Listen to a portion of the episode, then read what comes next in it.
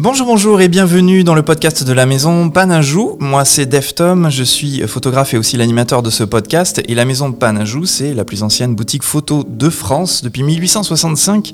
Et c'est aussi aujourd'hui euh, une, une boutique en ligne sur panajou.fr pour acheter du matériel photo et vidéo. Je vous invite à y aller bien sûr. Pour ce nouvel épisode du podcast, comme à chaque fois, j'ai le plaisir de recevoir un photographe, Michael Peralta. Bonjour. Bonjour. Comment vas-tu? Bah écoute, ça va très bien. Tu viens ici pour faire conférence et, euh, à Bordeaux, alors que tu viens de Perpignan Tout à fait, ouais, ouais, j'ai, euh, bah, vous m'avez proposé de venir justement pour une conférence et une petite sortie photo, donc euh, c'est plutôt sympa. Alors, Michael, est-ce que tu peux te présenter pour euh, les personnes qui ne te connaîtraient pas? Donc, euh, Michael euh, Peralta, donc euh, je suis connu sur les réseaux sociaux bah, sous ce nom-là, donc Michael Peralta tout simplement. Je suis photographe outdoor, donc en fait j'aime partir à l'aventure. En ce moment, mes terrains de jeu pri- privilégiés sont les, les pays du Nord. Donc tout ce qui va être Norvège, Lofoten, Islande. Et euh, cette dernière année, j'ai pu euh, visiter à plusieurs reprises euh, le Svalbard. Donc c'est vraiment tout en haut au niveau du cercle polaire, un peu plus haut que le, enfin sur la même longue latitude que le Groenland, on va dire. D'accord. Donc là, j'ai pu partir à trois reprises sur un bateau faire des expéditions. Ça, alors ça, ça demande euh, beaucoup de temps, ce genre de voyage. C'est pas des voyages de, de, de 3-4 jours, quoi. Non, non, non, non, non c'est pas des voyages de 3-4 jours. Après, euh, j'ai la chance que ça soit en Arctique et pas en Antarctique. Donc, euh, déjà, tu, tu réduis beaucoup le temps pour s'y rendre. C'est Ouais. assez simple. euh, on va dire que c'est relativement simple d'accès depuis chez nous. Mais sur place, oui, tu restes. moi, je reste sur le bateau une quinzaine de jours à peu près. Ah, quand même. Ouais. Loin de la. Terre? Euh, alors non, on n'est pas loin de la Terre. On fait, euh, suivant l'avancée de la banquise, on va essayer de, tourner autour euh, des archipels du Svalbard. C'est plein de, petites îles. Et donc on va essayer de tourner suivant, comme je le disais, la banquise. Et on va rentrer dans les fjords pour là se mettre à terre, marcher un peu, faire des randonnées, découvrir un peu ce qu'il y a sur place à, faire. Oui, parce que j'ai jamais fait ce type d'expédition, mais est-ce que c'est Ouais. important de revenir à terre à un moment donné? Parce que, je veux dire, être trop longtemps sur un bateau en mer, est-ce que, c'est, euh, est-ce que ça peut être angoissant ou... Alors euh, non, enfin le, le- le- le- le principe d'être plusieurs jours sur un bateau n'est pas forcément angoissant. Après, ce que tu peux avoir, c'est le mal de terre, qui est très peu connu, mais ça, moi, tu vois, Ah oui. je, je l'ai découvert en, en revenant à terre, justement après 15 jours. Ah ouais. J'ai eu le mal de terre, ouais, je me suis trouvé un peu surpris euh, au bout de- d'une heure à terre euh, d'avoir le, bah, justement les sensations d'être un peu sous. Donc c'est un peu. euh, C'est à alors- cause de l'oreille interne Exactement, ouais, j'avais bu qu'un café. Donc tu vois, là, à la rigueur, ça, ça peut être un peu déstabilisant. Et aussi le fait que tu, tu puisses connaître euh, les nuits polaires. Donc avoir quasiment la nuit en permanence. Ouais. Donc nous, on évite d'y aller quand c'est les nuits noires, ça n'a plus aucun intérêt. hein. Mais on y va, euh, la, la- la fois où j'y suis allé, il devait y avoir au, au maximum 4-5 heures de, de crépuscule par jour. Et après, tu as aussi le soleil de minuit. Alors ça, c'est assez troublant parce que si tu t'imposes pas un rythme, en fait, tu vas, tu vas vouloir rester éveillé. Ton corps va te demander de rester éveillé quasiment Ah oui. toute la journée. Ouais, c'est Et spécial. toute ça. la nuit. Donc il faut vraiment s'imposer euh, des règles de vie quand tu es à bord. Euh, tout bien calfeutré, tes, tes hublots, enfin voilà, être, euh, et t'imposer un rythme. Sinon, bah, tu peux vite être euh, perturbé. Et puis après, quand tu, tu reviens à terre, là, ouais, t'es es, dans le mal parce que tu n'as plus aucune notion de, du temps. Ça me fait penser au film euh, Insomnia de Christopher Nolan, je sais pas si tu l'as vu. Non, je l'ai pas vu. Ça se passe Mais- comme ça, euh, mais je sais, plus, je sais plus où, mais enfin il fait jour tout le temps. Ouais. On a l'impression dans le film que tout le monde est fou à cause de ça. Mais ouais, ouais, non, mais complètement. Ça... Écoute, moi, la, la- la première fois où je suis monté à bord, donc c'était le soleil de minuit. Euh, on sort de table, on monte sur le, bah, sur la passerelle en haut, là où tu as un espace détente où, où on discutait avec euh, des passagers. Et, euh, j'ai regardé la montre, il était 23h, 23h30, et j'étais pas fatigué du tout. Donc là, tu, tu regardes les gens, tu dis bon, bah, excusez-moi, j'allais euh, j'allais me coucher parce qu'en fait, euh, ton, ton organisme, il, il comprend pas du tout, quoi. Et même en calfeutrant, t'arrives quand même à trouver un- l'envie de dormir? Ben oh, oui, oui, oui, oui, parce que tu as quand même un rythme euh, de base. Donc quand tu te retrouves dans le noir, euh, si tu fais ça sur plusieurs jours, euh, de, ne pas dormir, effectivement, là tu vas te dérégler. Mais moi, dès le, dès le deuxième soir, on va dire, j'ai tout de suite repris un rythme régulier où je me suis imposé d'aller dans, dans ma cabine à 21h, 22h, à des heures normales pour pouvoir me reposer. Ok, d'accord, c'est intéressant. et du coup, c'est vrai que ça se voit beaucoup sur. Euh, pour préparer ce podcast, je suis allé sur ton compte Instagram, notamment, entre autres aussi sur ton site internet. Et on retrouve beaucoup des images euh, polaires, on va dire. C'est très représentatif euh, de ce que tu montres, en tout cas, de ton travail. Ouais, c'est ce que je montre parce que c'est ce que j'aime faire, en fait. J'aime me retrouver dans, dans ces pays-là. Alors, à la base, bah, comme tu sais, je vis à Perpignan, donc une région plutôt chaude de la France, voire très chaude. j'aime pas particulièrement le froid. Je, crains même le froid, mais par contre pour mes voyages photos, euh, je me vois pas de partir dans, le sud du, globe. Enfin voilà, pour moi c'est vraiment les pays nordiques, ces ambiances un peu euh, un peu difficiles. Euh, pareil quand je te citais les, pays où j'aime voyager, c'est toujours des, pays que je fais entre guillemets hors période. Je ne voyage pas de juin à septembre, mmh. tu vois, de mi-mai jusqu'à mi-septembre, je m'arrête de voyager. Donc j'arrête là à ce moment-là. Et l'hiver, c'est pareil, quand c'est les nuits polaires, comme je te disais, bah là j'arrête aussi de voyager. Donc euh, euh, novembre, décembre, euh, janvier, je recommence février, je recommence à planifier mes, mes voyages, tu vois. Je voyage vraiment sur des petites périodes pour avoir vraiment des ambiances très particulières, où tu peux avoir des tempêtes, de neige à tout moment, du vent, où tu vas pouvoir montrer des, des lieux que tu, tu tu connais, que tu vois sur les réseaux notamment, mais avec une autre particularité de la neige de partout. Euh, voilà, c'est ce que j'ai fait pour, euh, je ne sais pas si tu as suivi, mais j'ai fait une formation sur Ampara. Et, euh, et, justement, je les ai emmenés avec moi aux îles Féroé, c'était au mois de février. Il y en a eu des tempêtes de neige, de vent, de pluie, enfin, c'était une semaine très éprouvante. Mais c'est là où j'arrive, moi, à sortir je, enfin, je l'espère, mes plus belles photos. Quoi. Oui, en tout cas, c'est très photogénique. Hein, oui, voilà. c'est... Puis, c'est, tu vois, les îles Féroé, on va te dire, ouais, mais c'est, connu de partout, on les voit de partout. Mais on les voit de partout dans, dans une façon, en fait. Au mois de juin, juillet, août, euh, ouais, tous les photographes vont y aller. Et là, tu auras pour moi quasiment le même cliché. Quand moi, j'y vais au mois de février, déjà, euh, j'ai pas croisé d'autres photographes pendant ma semaine. Et ensuite, tu as bah, des, des, conditions qui sont extrêmes. Donc, il y a des, des, photos qui en sortent un peu plus spectaculaires. Et, dans les autres mois où tu voyages pas, il y, y, a aussi du tourisme dans ces, euh, dans ces endroits-là ou... Euh, l'été, oui. oui, oui, oui. L'été de, de, mai à juin dans ces pays nordiques, oui, tu as énormément de tourisme. Parce qu'en fait, c'est super intéressant pour, euh, pour les photographes ou même pour le tourisme. Parce que, comme je te disais, tu as le soleil de minuit. Donc, en mmh. fait, tu profites de tes journées elles sont sans fin. Donc euh, tu, peux profiter au maximum de tes journées, euh, soit en photo, soit en tourisme. Et par contre, l'hiver, tu t'évites de voyager parce que justement, tu n'as pas de lumière. Donc euh, du coup, tu as très très peu de, tourisme. D'accord. Michael, on va revenir un petit peu en arrière. comment tu as commencé la photographie? C'est quoi ton histoire avec la photographie? Mon histoire avec la photographie, ben, déjà pour je ne vais pas aller très très loin parce qu'en fait, elle est plutôt récente. Euh, je suis assez, euh, je, me considère encore comme un jeune photographe. J'ai découvert la photo. Bon, j'ai toujours aimé la photo sans jamais en faire, euh, avoir des appareils, tout ça, mais sans jamais aller plus loin. Et en 2017, donc tu vois, c'est ça a 6 ans. Mmh. Donc c'est ultra. Enfin, pour un photographe, on va dire que c'est un jeune photographe. Hein, sur une échelle d'une carrière, c'est récent. C'est très récent. Euh, et du coup, euh, tout bêtement, j'ai un ami photographe euh, qui vivait à Paris, qui a, qui a déménagé à Los Angeles pour la photo.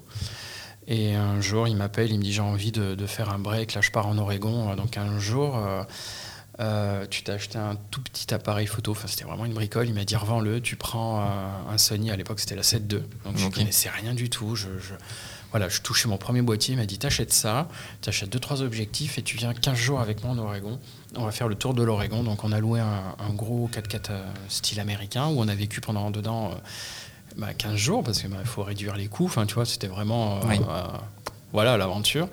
Et c'est là où j'ai commencé la photo en fait. Et euh, d'ailleurs, si tu as vu mon site, tu as des photos de l'Oregon. En fait, oui, c'est les, C'est les premières photos que je faisais. D'accord. Je commençais la photo sur les photos d'Oregon. tu vois, je me suis pas dit ah tiens le débutant.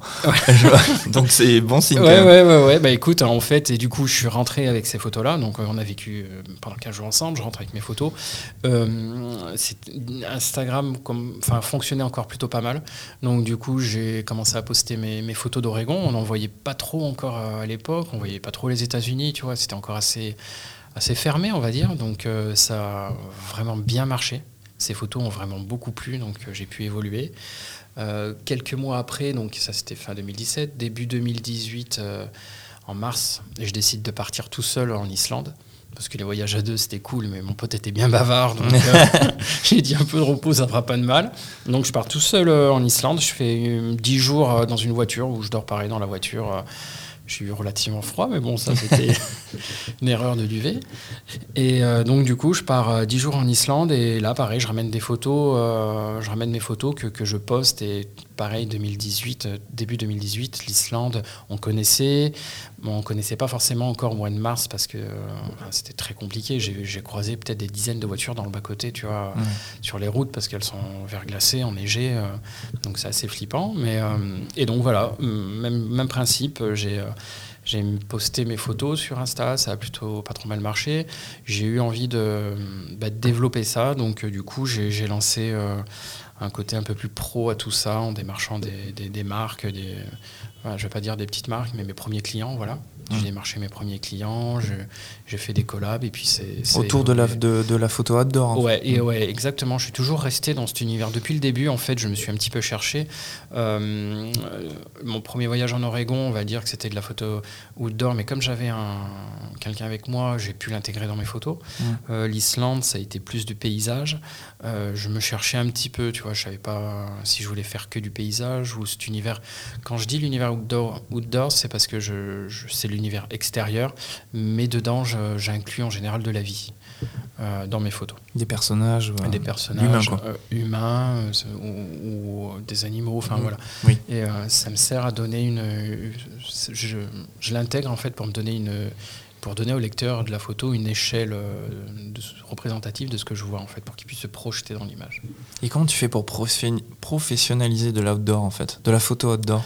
Ah, ça, ça a été euh, en fait des heures et des heures de travail. Et comme j'ai beaucoup dit euh, à mes potes photographes qui eux galéraient un petit peu plus, euh, moi la photo c'était 20% de mon temps et les 80% restants c'était ben, moi on peut dire du marketing, du relationnel, mmh. de la communication, du démarchage. On l'entend, on l'entend souvent ce ratio hein, d'ailleurs. Ouais, ouais, euh, entretenir bah, ton réseau en fait, c'est savoir te créer un réseau, savoir le développer. Euh, ça va, ça part de savoir cibler ses clients, tu vois, euh, comprendre leurs attentes, mm. anticiper leurs attentes aussi. Mm. Donc en fait, ça a été tout ce côté-là que que je ne connaissais pas, qui a été pour moi une découverte parce que je suis pas du tout issu de ce milieu-là. Euh, artistique ou commercial. Enfin, c'est pas du tout mon secteur d'activité de base. Euh, donc du coup, euh, bah, comme la photo, je sais pas par chance ou par, je sais pas, bah, ça a fonctionné. Je pense que c'est le travail qui m'a fait, qui a fait que ça a fonctionné. Hein. Il n'y a, pas de doute là-dessus. Mais j'ai eu les, bons codes dès le début. En fait, j'ai appris tout tout seul que ce soit la photo ou ce côté commercial, je l'ai appris sur le tas avec du bon sens en fait, je pense, tout simplement. Tu faisais quoi avant? Je, Dans la police. Ah oui, donc euh, ah totalement opposé ah à l'artistique. On est loin, on est loin de l'artistique, ouais. On en est très très loin, ouais. C'est complètement notre euh, univers, quoi. Ouais. ouais, ouais. Et euh, donc, tu as voyagé en Oregon. Moi, quand j'ai vu les photos, ça m'a, ça m'a, ça ému, entre guillemets puisque ça me fait penser aux Goonies. Est-ce que tu as fait un Goonies tour euh, ah, en Oregon Ah écoute, euh, j'aurais pu faire ce Goonies tour, ouais, effectivement, mais euh, ouais, maintenant que tu le dis. T'as pas vu la maison à Astoria? Ah non, non, non, mais j'aurais dû faire ce Goonies tour parce qu'effectivement c'est mon enfance aussi, les Goonies. C'est marrant parce que tu, quand tu as parlé de ce voyage, tu as dit que les, États-Unis, on voyait pas trop ça sur les réseaux sociaux.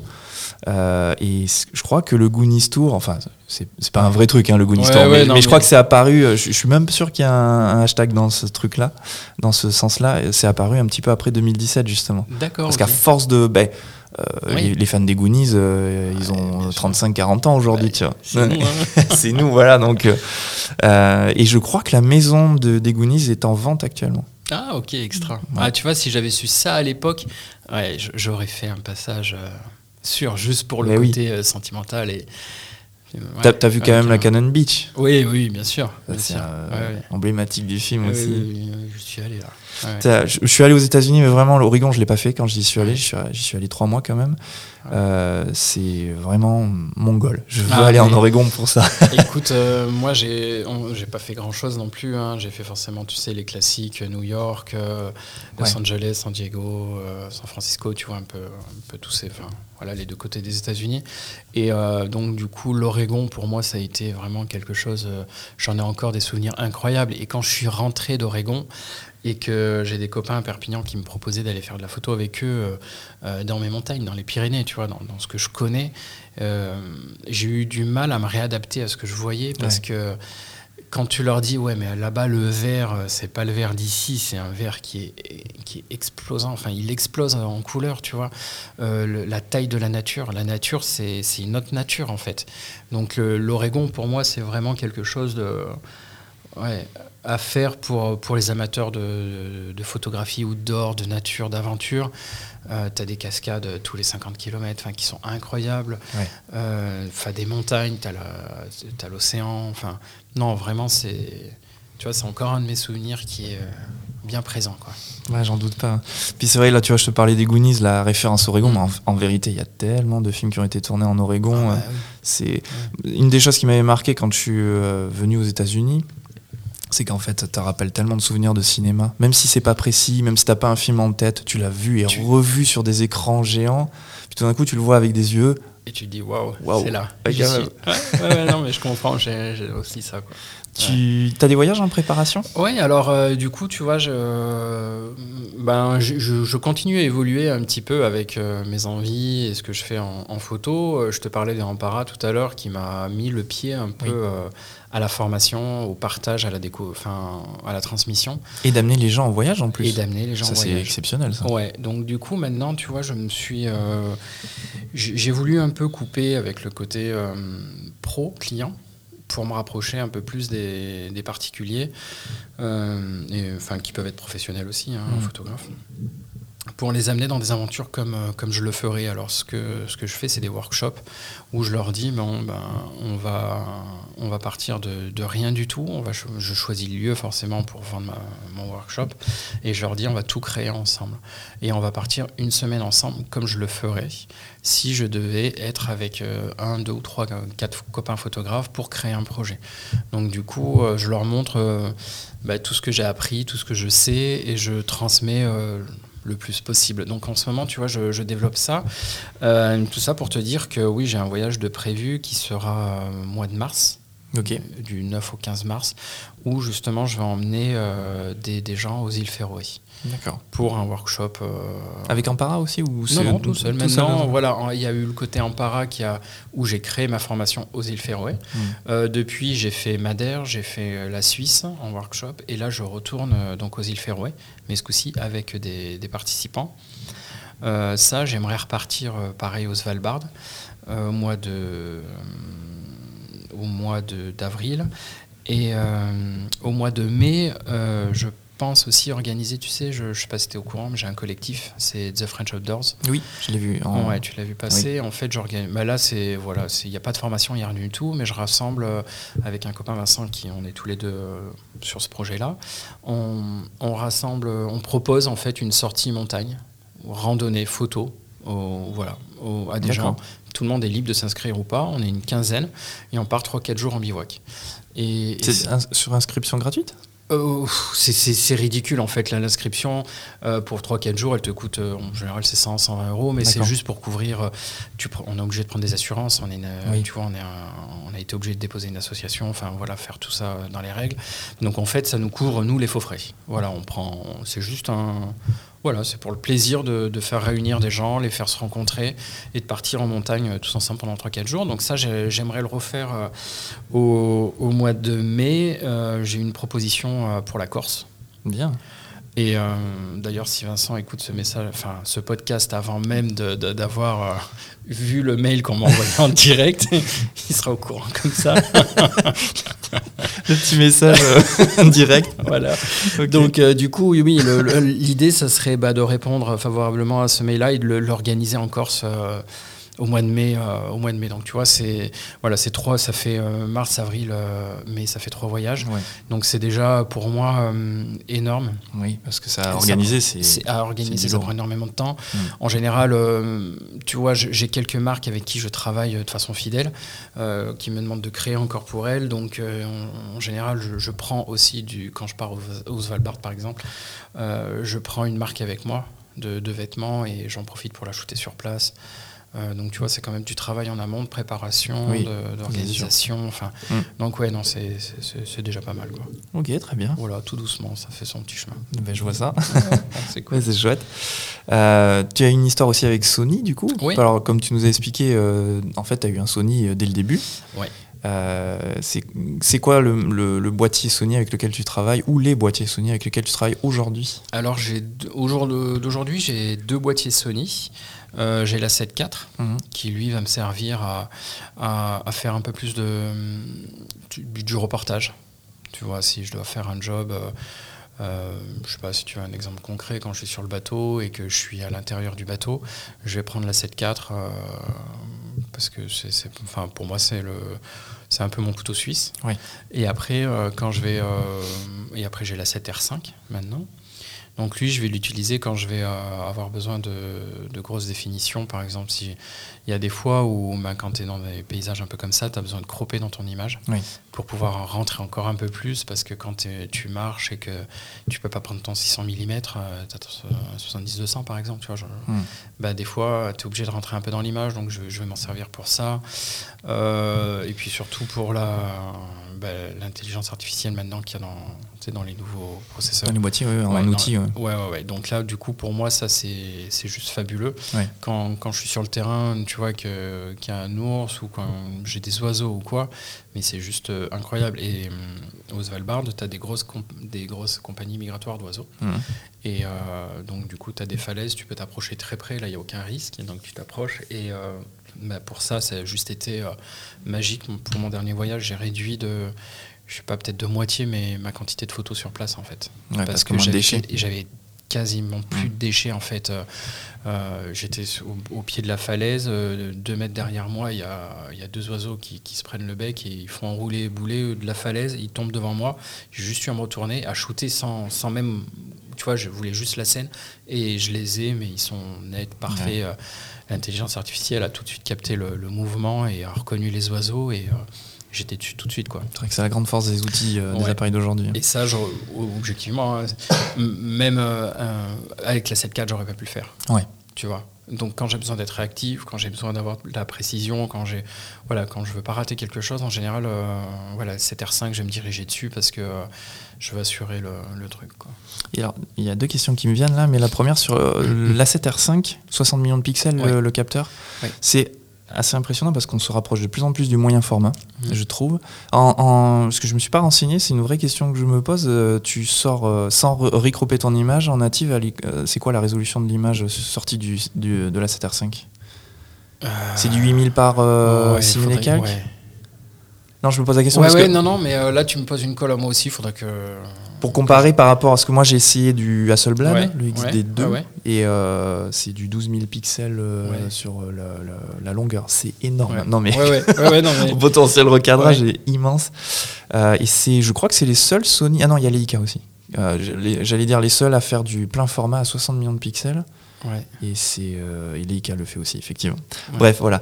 Et la seconde question, je l'ai zappé. Va- Mais pour te répondre aux 60 millions de pixels, euh, Ouais. Tu vois, j'utilise la 7R5, mais pas tout le temps dans cette euh, configuration-là à 60 millions de pixels euh, non plus. Euh, il m'arrive des fois d'avoir des projets photos où j'ai pas besoin de ces 60 millions de pixels-là. Donc du coup, je repasse à, à- Tu sais, tu peux switcher. Ah, tu peux switcher, d'accord. Ouais, et je repasse sans perdre en qualité à 24. euh, Euh, Sans recrop du, de la focale Non, exactement. ouais. Ça, c'est bien. Et c'est très très bien. Donc tu vois, ça me permet d'avoir des fichiers qui sont bien plus légers Ouais. et pas saturés ou pas avoir des trucs énormes.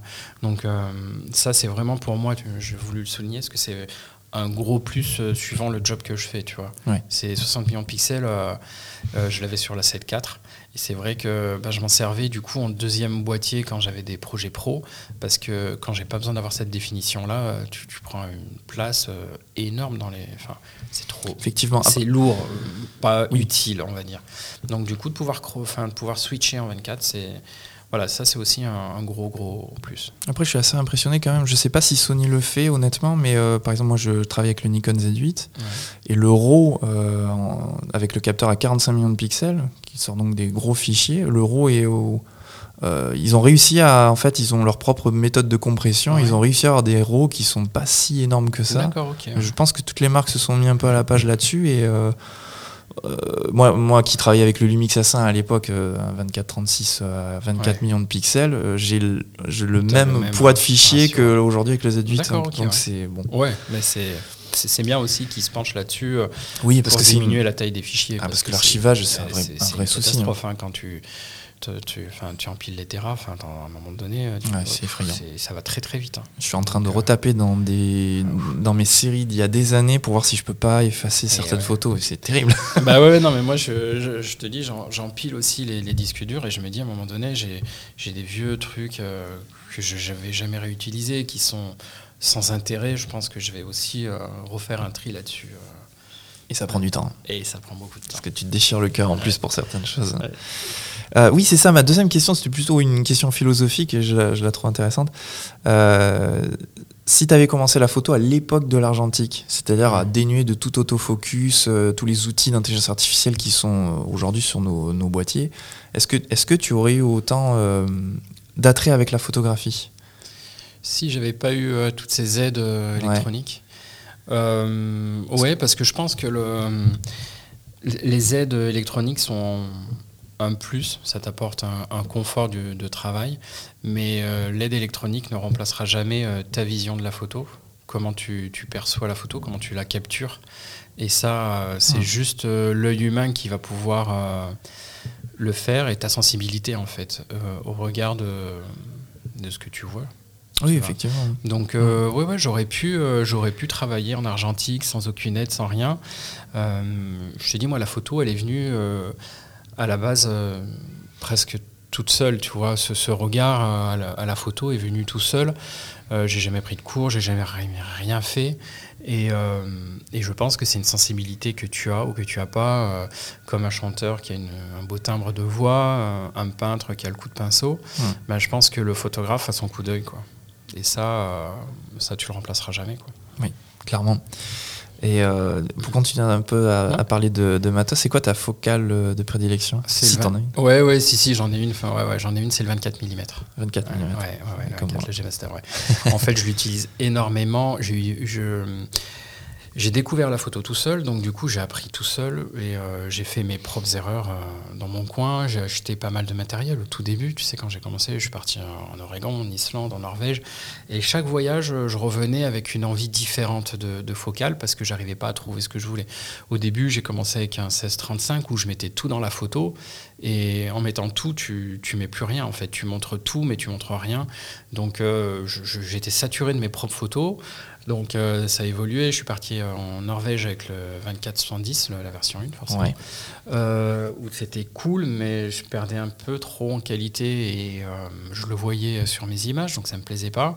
Et, et je sais plus comment je suis, je suis tombé sur le 24, je pense, que je, enfin je l'ai pris à 24. Si, parce que sur Lightroom, j'ai euh, étudié toutes mes données, tu sais, Mhm. et j'ai regardé euh, au 24-110 en rentrant de Norvège quelle focale, euh, sur quelle plage j'étais le, le- le plus présent. C'était le 24, donc j'ai acheté le 24. Et, euh, et je m'éclate avec cette euh, focale-là, cet objectif. Et, euh, et pour moi, c'est euh, une focale ultra polyvalente. J'arrive aussi bien à faire du paysage que de, du portrait avec. Tu vois, même si on va te dire, oh là là, c'est surtout pas une, focale de portrait et tout. Oui. Mais quand tu connais ton matériel, encore une fois, quand tu l'as, quand tu l'as apprivoisé, tu arrives en fait à, à l'utiliser. Et là, euh, à bien l'utiliser, j'ai envie de te dire. Et donc, du coup, tu arrives à intégrer ce que tu veux dans tes photos. Quoi. Ah ouais, C'est comme ça que je le perçois. Oui, tout à fait. Bah, après, effectivement, on- il y a tel type d'objectif euh, dans comment dire. Des Il y a- standards. Il y a des standards, voilà, c'est ça, c'est le mot que je cherchais, mais euh, rien n'empêche de faire des portraits au, au fisheye. Ouais, ouais, euh, c'est pas. exactement. donc, euh, C'est après c'est le style euh, du, du photographe. C'est encore une fois Oui. c'est l'œil, c'est la vision qu'il a de la photo. Euh, voilà. Pour, pour moi, tu peux très bien faire du, du- du paysage. Je sais pas, ben, au 50 mm, tu fais ce que tu veux. Du moment où tu arrives à retransmettre une émotion dans ton image, euh, bah, tu as réussi ta photo en fait. Ouais. C'est surtout ça C'est rigolo parce que j'y pense en même temps de t'en parler, parce que je, je suis pas photographe de paysage euh, particulièrement. Et je suis parti en Bretagne euh, voyager pendant une semaine. Et alors moi, à la base, je travaille beaucoup au 24 mm. Ouais. Mais plutôt pour faire euh, portrait, mise en scène, euh, ce genre de choses. Donc j'ai toujours un humain devant moi. Puis Ouais. là, je me suis retrouvé juste pour le plaisir à faire des photos de, de paysages en Bretagne. Et j'étais tout le temps à 120. Ah oui. C'est c'est marrant, je, je, je, besoin de capter euh, des détails, tu vois, plus que la scène euh, Que la globale. Et, ça m'a étonné de moi, ça m'a surpris en fait, parce que je- j'y ai- j'ai pas du tout réfléchi à la question pendant le voyage, et après coup devant l'ordi, tu vois. Parce que je pense que. euh, Alors, enfin, c'est c'est pas du tout une critique ou. Enfin, c'est juste Ah non, mais vas-y, je t'en que- prie, hein. que- j'ai- non, non, non, non, je me permettrai pas. Mais je pense que c'est plus simple de capturer euh, sur un paysage un détail, parce que euh, tu vas le rendre tout de suite un peu plus joli, parce Mm. que tu as. Tu as ton œil, tu as un sujet euh, principal euh, qui est clairement identifié. Alors que quand tu, tu prends un 24, par exemple, tu commences à être dans du grand angle. Et euh, pour identifier et faire rentrer ton sujet dans la photo, eh ben c'est pas évident parce que comme je te disais, c'est ce que moi mon gros problème avec le 1635, c'est que je mettais tout dedans, mais je montrais rien. Donc en fait ta photo elle te parle pas. Et c'est ce que je, je- je dis quand je fais mes, mes workshops où j'emmène les gens avec moi, c'est qu'on peut faire des, des photos donc de paysages au 24, mais il faut savoir composer sa photo et savoir un peu euh, ce que tu veux montrer dans ta photo. Avant de, faut savoir identifier ton sujet euh, de, de prime abord, tu vois. Ah ouais, je vois. Et, et- et quand tu as ces petites notions-là, après tu dis, ah ouais, ouais, en fait, ben, tu as plein d'astuces pour justement mettre en avant ton... Ben, c'est des astuces, c'est des règles de compo, en fait, tout simple. Oui. tu as toutes ces petites astuces-là qui te permettent de mettre en avant ton sujet au 24, et là, tu retrouves de- du sens à ta photo. Tu vois Ah c'est ouais, comme ça que moi, je, Ouais. le- je- Mais effectivement, je, je comprends que ce soit... Enfin, quand tu es au, au télé, euh, c'est sûr que tu es à 120, t'isoles euh, t'isoles quelque chose très facilement Un sujet Donc, facilement, ouais. tu as ton sujet. Ouais. Et donc là, pff, surtout si en plus tu fais du portrait, donc euh, même au 24, tu vois, tu as ton sujet qui est tout de suite euh, clair et identifiable. Et ben euh, quand tu fais du paysage, c'est là aussi le- la subtilité, c'est de réussir à, à intégrer ton, ton sujet clairement dans ta photo. Quoi. C'est pas évident. Je je redonnerai une chance au 24 mm Bah en paysage. tu penses ça, ouais. Ça marche. Euh, pour continuer à parler un peu de matériel, et- enfin, pas précisément, mais je voulais parler avec toi de l'IA. Je sais pas si euh, c'est un vrai sujet en, paysage, en photo de paysage, mais qu'est-ce que tu penses de l'arrivée de l'IA Alors, quand je parle de l'IA, je parle pas des outils, euh, Oui, oui, des oui, boîtiers, je parle je plutôt parle de l'IA générative, Les- ouais. Génération de contenu. Qu'est-ce que tu penses de cette, euh, de cette arrivée un peu spontanée? C'est rigolo parce que hier je donnais des, je donne aussi des cours à la fac de Perpignan et Ouais. justement il y a un étudiant qui m'a posé exactement la même question, tu vois. Donc c'est Eh ben voilà. vraiment c'était euh, voilà donc j'ai déjà le truc en tête, c'est parfait. Euh, non plus sérieusement, moi je compare ça au fait, enfin je compare ça à l'argentique et à l'arrivée du numérique. Il y a eu les photographes qui, qui ont su faire la transition et qui ont sauté le pas, qui sont passés euh, au numérique, qui ont continué à évoluer avec leur temps en fait, et ceux qui ont voulu rester à l'argentique et qui eux ont eu plus de mal.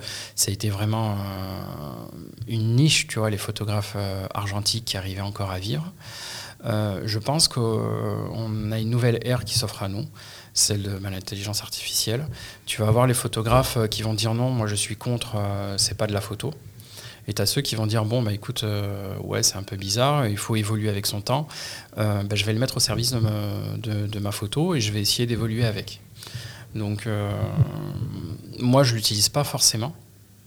Mais je pense que ceux qui voudront continuer à, à bien travailler et à, volu- à évoluer, euh, je te parle en, en termes de concurrence, Hmm. devront, devront l'utiliser.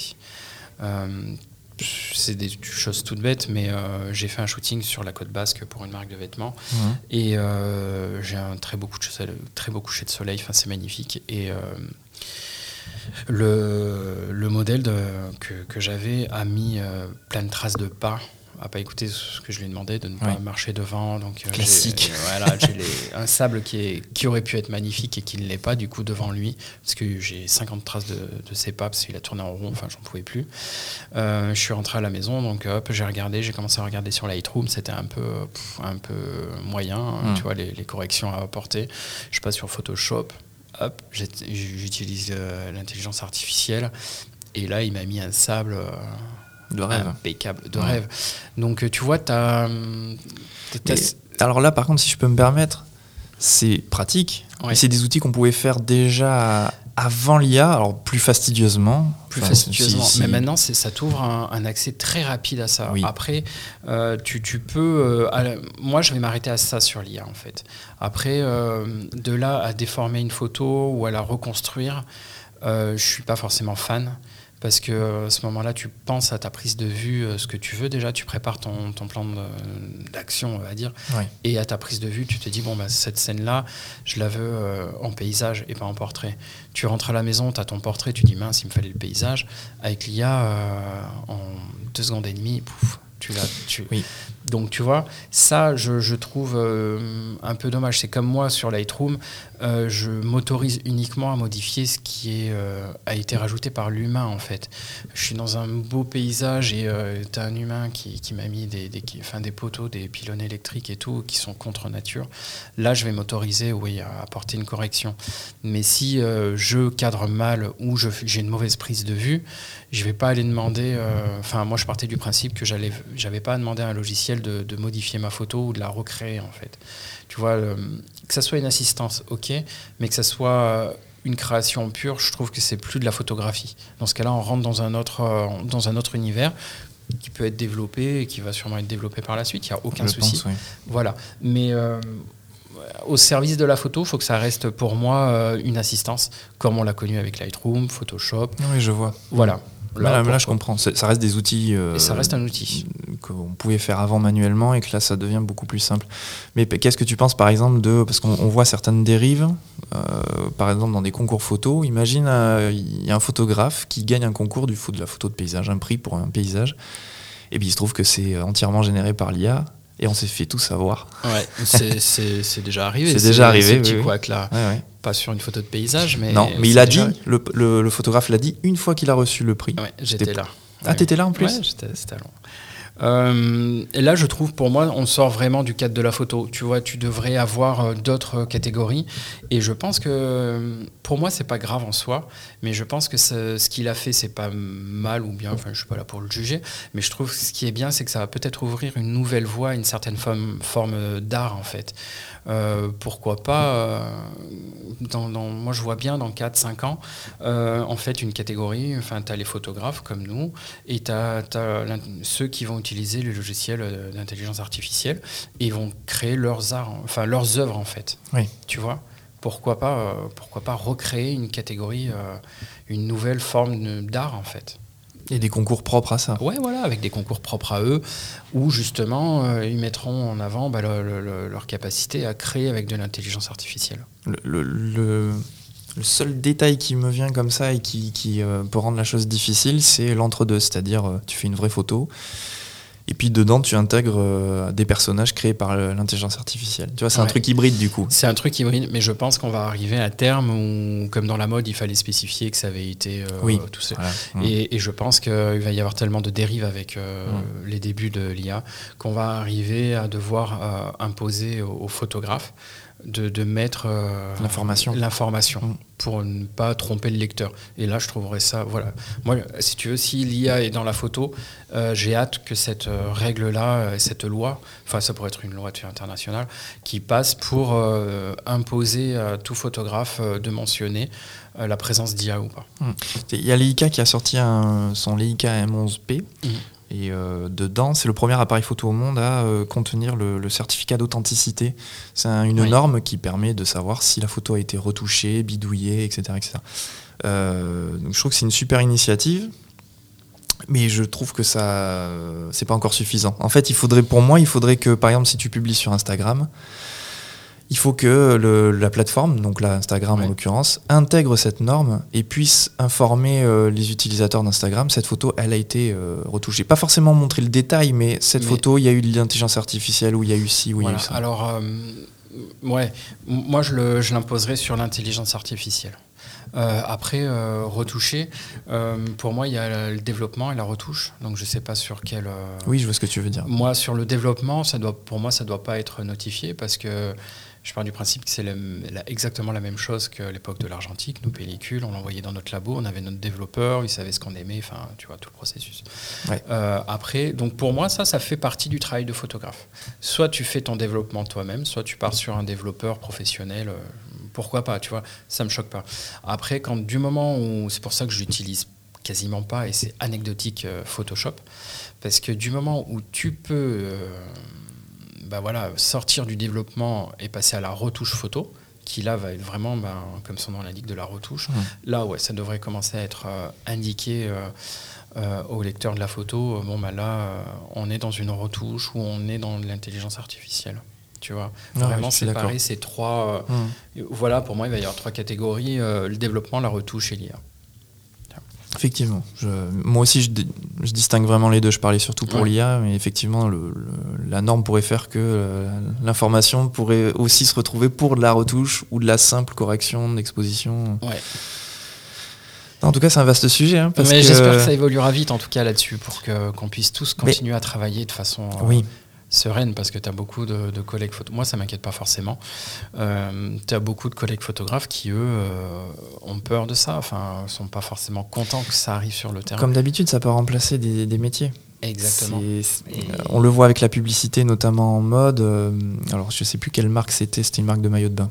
Je sais pas si ça te parle, mais ils avaient fait une campagne de publicité. Alors, je crois que c'est une campagne de publicité que sur les réseaux sociaux et c'était que de l'IA. C'était l'image entière était. Il y avait même pas de modèle, rien du tout je, te passe le, foin qui se sont pris dans les bronches, mais euh, c'est polémique aujourd'hui, ça le sera peut-être plus dans deux ans. Oui, mais exactement. En fait, il faut que, comme on disait tout à l'heure, il faut qu'on arrive à intégrer ça dans notre mode de vie maintenant. Tu ne mm. peux pas aller contre l'évolution euh, des, choses, tu vois. À un moment donné, il faut soit tu t'adaptes, euh, soit, soit tu jettes l'éponge et puis tu passes, tu changes de métier en fait. Tu n'as pas vraiment le choix c'est des choses qui sont tellement présentes dans, nos vies. C'est pas juste euh, euh, un petit preset sur Lightroom qui vient de sortir. Non, là, tu parles vraiment bah, d'une nouvelle technologie. Hein. Hmm. Donc, euh, je pense que c'est sur toutes les bouches en ce moment, enfin surtout chez nous dans notre monde, parce que ça arrive à une vitesse, euh, on l'avait pas vu venir en fait. Ah, Franchement, moi, euh, quand Photoshop a sorti la bêta avec l'IA générative, j'ai fait ah ok,